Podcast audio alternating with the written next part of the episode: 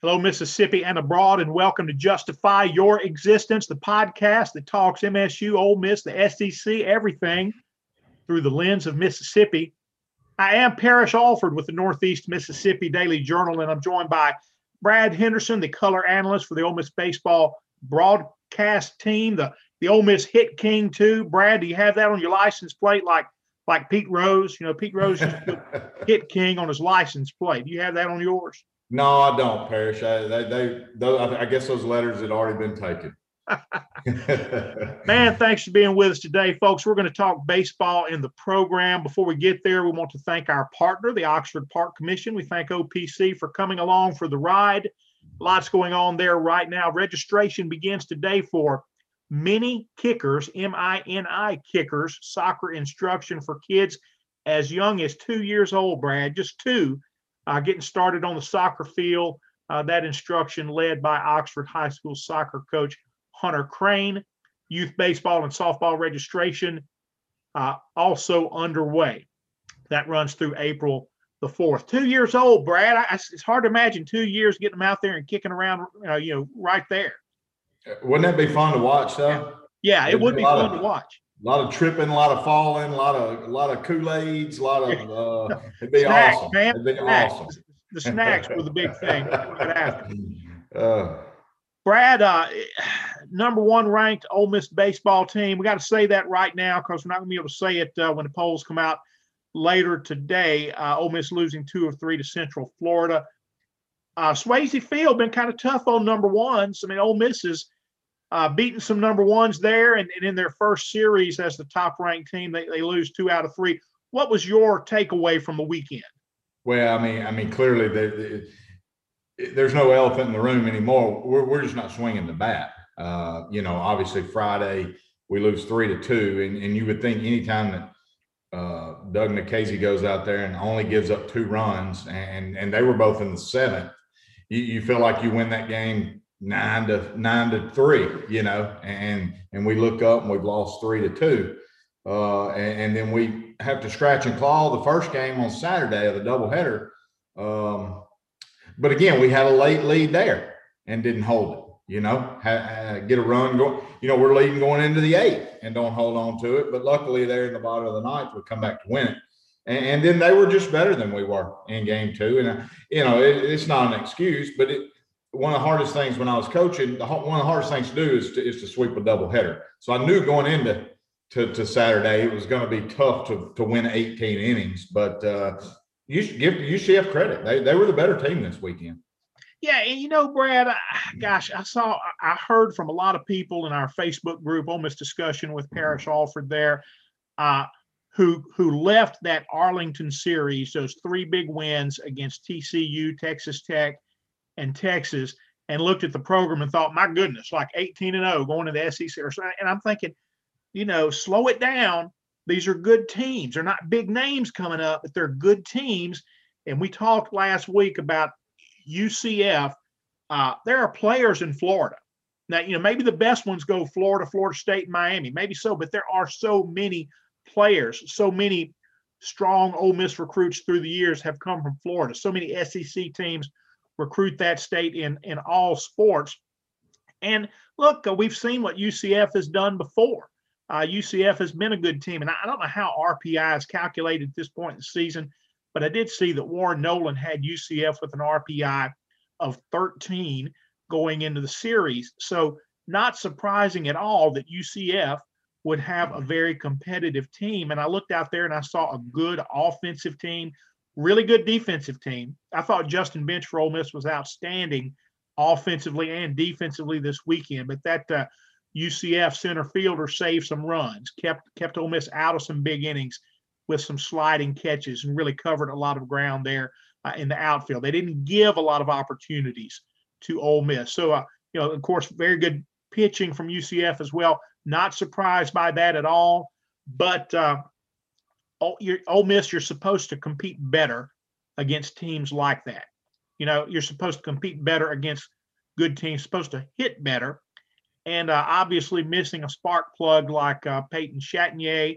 But again, I thought we would see more depth from this team. And uh, just did not see it. Wa- is- Was there a common theme offensively that, that you picked up on the struggles early? Well, I thought, uh, and- Coach Bianco even mentioned it Friday night. They, they, they, right now to me, it just looks like they're caught in between pairs. They're, they're, they're trying to hit the fastball, but don't want to be fooled by the breaking ball. And they're just right there in the middle of both of them. And that's no good for anybody, you know, and, and you'd almost rather them guess one way or the other. Now, now, approach wise, you, you know they're preaching just like everyone else, be on time for the fastball and adjust to the breaking ball. But they're right there in the middle. And then on, on the on the loss on Sunday, um, the AJ Jones kid was just throwing changeup after changeup after changeup and locating that pitch, and we just weren't able to adjust. Credit that guy.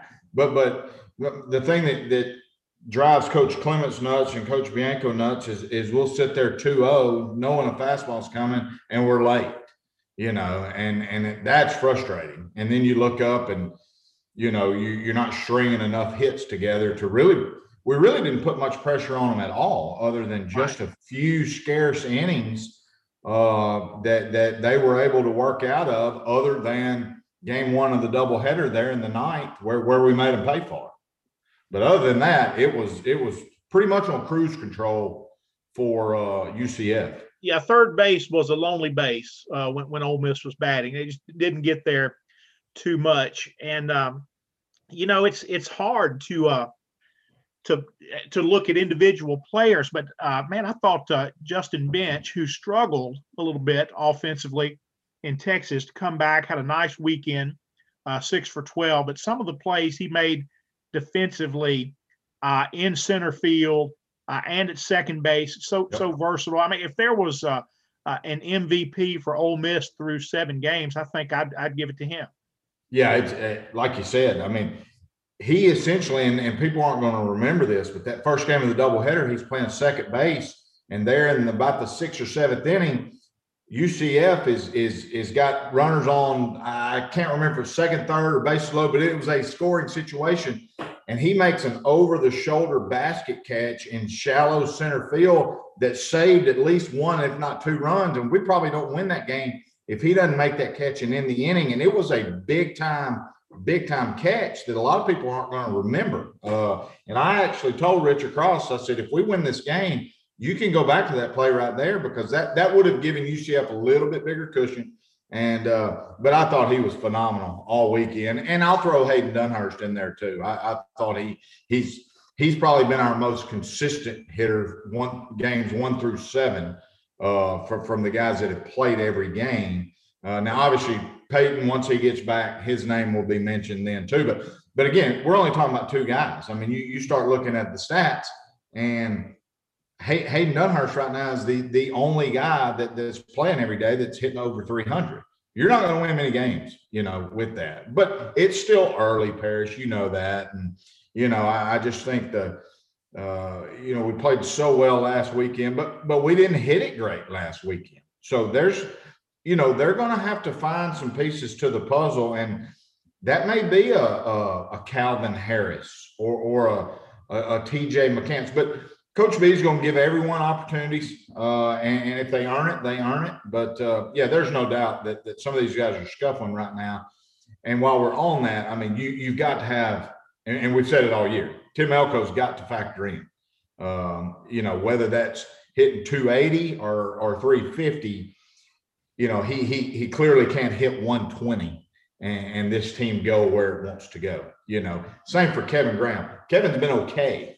Yeah, Uh, you know, but but he hadn't been at that, you know, I, I think Kevin can hit 320 with, with 12 home runs, you know, but but clearly, you know, right now you, you look at the numbers, he's at 230 you know. So I, I think they'll get it turned around, but but clearly I, I don't know that at this point we're not banging it all over the yard like we did last year at this point. yeah. What what did you think about uh, Kevin's approach against the left-hander or the left-handers he saw over the weekend? I mean, I, I know that's not the best matchup when you got left on left there, uh, but he he did hit a little better. He was a little more consistent the Texas weekend, and and I think 0 for 4. Just really didn't look good in that first game uh, against uh, Colton Gordon uh, from UCF uh, Friday night. yeah, he didn't, but but I, I will say this, and and I just I, I kind of look at it from their body language.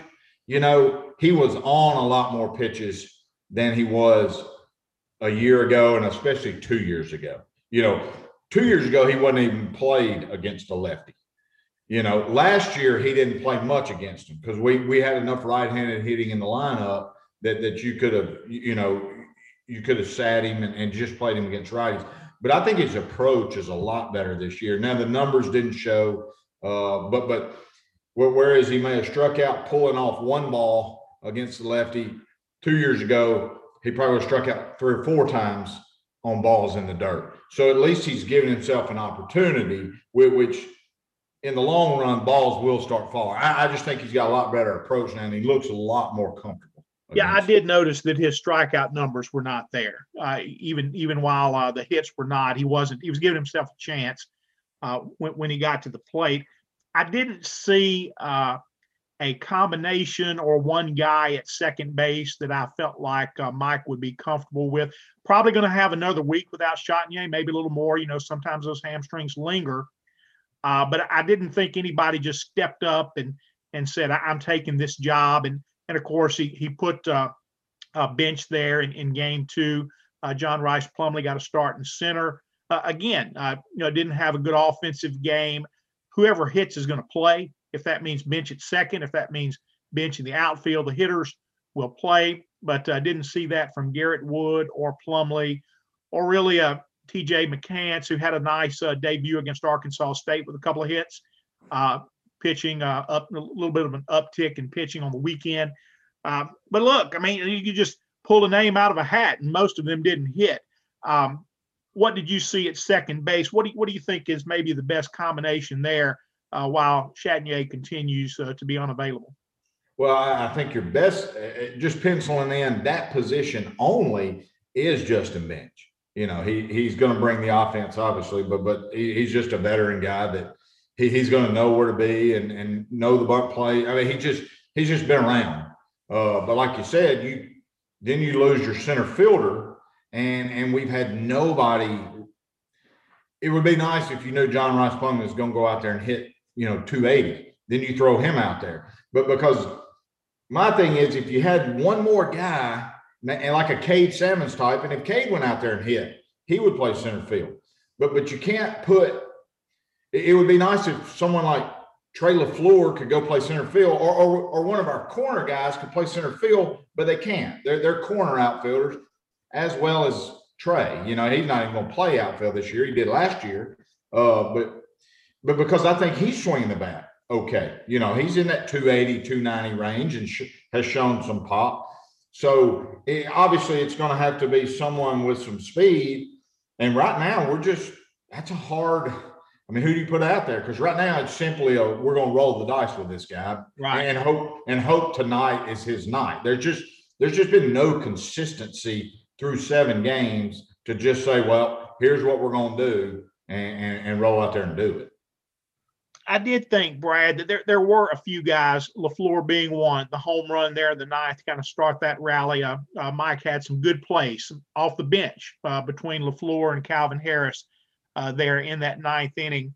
Uh, so there, there were a few bright spots offensively. LaFleur, as you mentioned, I thought Cael Baker, you know, could have hit a little more, but but had some good at bats. Had a home mm-hmm. run, I think a double in his two hits. You know, there mm-hmm. were some things there. Um, what did you think of? Uh, I mean, do you do you see uh, a young guy that, that is maybe asserting himself? Is is Calvin Harris a guy who may uh, come on and, and may be that hitter who says, "Look, you've you've got to play me." Is is that guy there that we're not seeing yet? I, I think he. I think right now he is that guy, uh, or can be that guy. Yeah. And, and I only say that is is because after talking with some of the assistant coaches before the season, they are super super high on this guy, uh, not only offensively but defensively as well. Now, obviously, he had Tommy John in the fall, and he's not going to play a position. He's not even going to pick up a ball he'll catch bullpens and he'll hand he hands the ball to another pitcher and he throws it back to the, the actual pitcher. So he's not throwing at all. But they are super high on his uh, on, on his quality of, of offense. And I think you saw signs of it. But again, I think we've got to get to a point where you got to find somebody. I mean, we're, we're two, three weeks out from conference, and and you can't just plug somebody in there one day and hope they hit and then plug, you know, somebody's got to get in a rhythm and you got to stick with them for a while. Now, Mike doesn't have that luxury right now because nobody's hit. But but can can if if right now out of those young guys, yes, he he would be over McCants, um, Wood, Sammons. Uh, I just think he plus he's a left-handed bat, but I just think he gives you the best chance right now. And I thought he looked good this weekend. You know, uh, right. But but again, what what does that mean? Does that mean he's going to hit 240 or 290? Because there's a big difference in those. You know, but for me, it's the veterans. I mean, they they've got to. You can't have Elko hit 120. You can't have Graham hit 230. You know, uh, and you need Peyton back. You know, he he kind of is your spark plug, but you know, one guy. I don't know that Peyton win or loses you anymore this weekend, you know, but he does give you that spark plug. Right. Uh, right. Could, but it's still early. An inning, and, and, you never know where it goes from there. Let's talk pitching a little bit. We hit on Nikhazy. I thought he was much better in his second start. A couple of mistakes, but uh, you got to be deep enough on offense to uh, give him more support. Gunnar Hoglund, man, really good. Career long seven innings. I think what no walks, ten strikeouts. Is that right? You know he has yeah. that reputation as a strike thrower. Sometimes when you throw strikes, and teams aren't putting it in play, that keeps you from getting deeper in games. And I know Mike has wanted to see more of that uh, from Gunnar, but I thought a really strong performance from Gunnar, uh, even in his last inning there uh, in the seventh, uh, uh, getting out of a jam and and and uh, ending it with a strikeout. A, a really strong day for him. Yeah, I mean, he's, you know, you, you just look at the numbers. He's gone 12 and a third. He's got three walks and 21 punch outs. Uh, that's that's pretty good start uh, for for anybody. But yeah, he so far he's been our best guy, you know, our most consistent guy. But I, I think we knew that coming into the season, and, and you and I talked about it that I think all three of those guys are interchangeable. Uh, and, and, Derek's going to stay on on on Sundays. Obviously, uh, Diamond is just because of his age. But when he's good, he's as good as the other two, if not better as well. So you know, but yes, Gunnar is Gunnar's just been Gunnar, business as usual. and I thought Doug was great too. You know, Doug's going to get Doug takes takes the loss and and gets up two solo homers in the in the seventh. You know, like we said a normal day, we win that game six to six to three, you know, nine to three. And uh, you know, offensively, we just kind of let those let the pitching down this week. And it happens. And it happens. Uh, Derek Diamond looked like he was getting a little bit too much of the strike zone with some breaking pitches. I, I don't think he walked anybody, but they hit him. Uh, they hit him, so he was uh, he was he was catching the plate a little bit too much. What what did you see there? Yeah, you know, he he missed a couple fastballs out over the plate. Uh, and but even talking to Coach B after the game, it, he he gave up solo home runs. He had a you know three or four innings in a row. He gives up one run. You know, unless you give up crooked numbers, your the analytics say you win more games than you lose uh, if you only give up one run innings. And and again, he he was right there, and, and you know I thought the the the back half of the pen, that big three run inning they had there in the seventh or eighth to kind of put it away. Uh, what was what was the difference in that? Plus their starting pitching, AJ Jones. You know, we, we were just doing nothing offensively. Uh, but I thought Derek, I thought Derek was good again. You know, he wasn't great, uh, but I thought he was good. I mean, you, you you start looking at his numbers through two games. He's through 11 and two thirds. He's given up one walk, 17 strikeouts. I mean, those are phenomenal numbers. You know, it's it's it's unfair that that he's sitting there one and one uh, because we didn't swing the bat, but you know that's where he sits. But I mean, he's at a three eight six ERA. Uh, I don't know how much more you can ask, really. I think uh, the fact that Ole Miss didn't put pressure on UCF, didn't hit and score, kind of you, you you focus on that and you kind of miss the fact that that bullpen really uh, didn't pitch well in the third game either and and there were you know after after such a strong weekend from the bullpen uh, in Texas it was just okay you know just you know it just wasn't uh, you know, what wasn't top level. I mean, just, you know, just okay against uh, UCF. And it looks like, Brad, that uh, Mike is still trying to figure out some things there and and uh, maybe define some roles in that board. Yeah. Yeah. Well, he's got so many options and they all threw well in Texas. So then you come back and, you know, again, it, it it's the whole mix and match, see who can perform under pressure, see who can't. And that takes a little while, you know. And we knew we weren't going to run out there and, you know, going into the seventh inning of every game, have a, a nine run lead. You know, it's easy to pitch then, you know. So it, it, there was going to be some bumps. And clearly this weekend was one of those. And, and, you know, and, and also the, the pressure of, you know, you're not hitting, which kind of doubles the pressure when you come in because you have to keep uh, that team at bay, that the other offense at bay, because you know your offense right now is not just lighting it up, and that's a lot more mental than what you think. And and and our our starters are having to kind of go through that too. You know, hey, we can't give up too many runs because we're not scoring a whole lot of runs, and so that's a hurdle they'll get over as well. But yeah, it, it's going to take a few games to see who can do what in what situations. Uh, but they'll weed themselves out, you know, and, and sometimes it's a painful process, but uh, you just hope they figure it out before conference starts.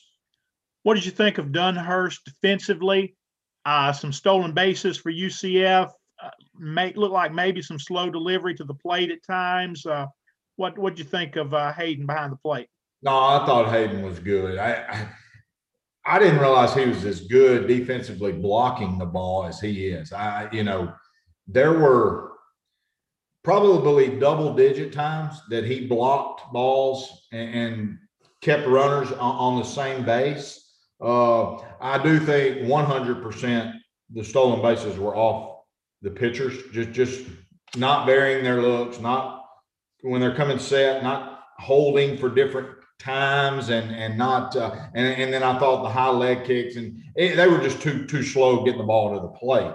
Uh, I I didn't realize he was as good off uh, defensively as he is. We knew he could catch a throw. He's so quick with his feet and, and his arms just off the charts.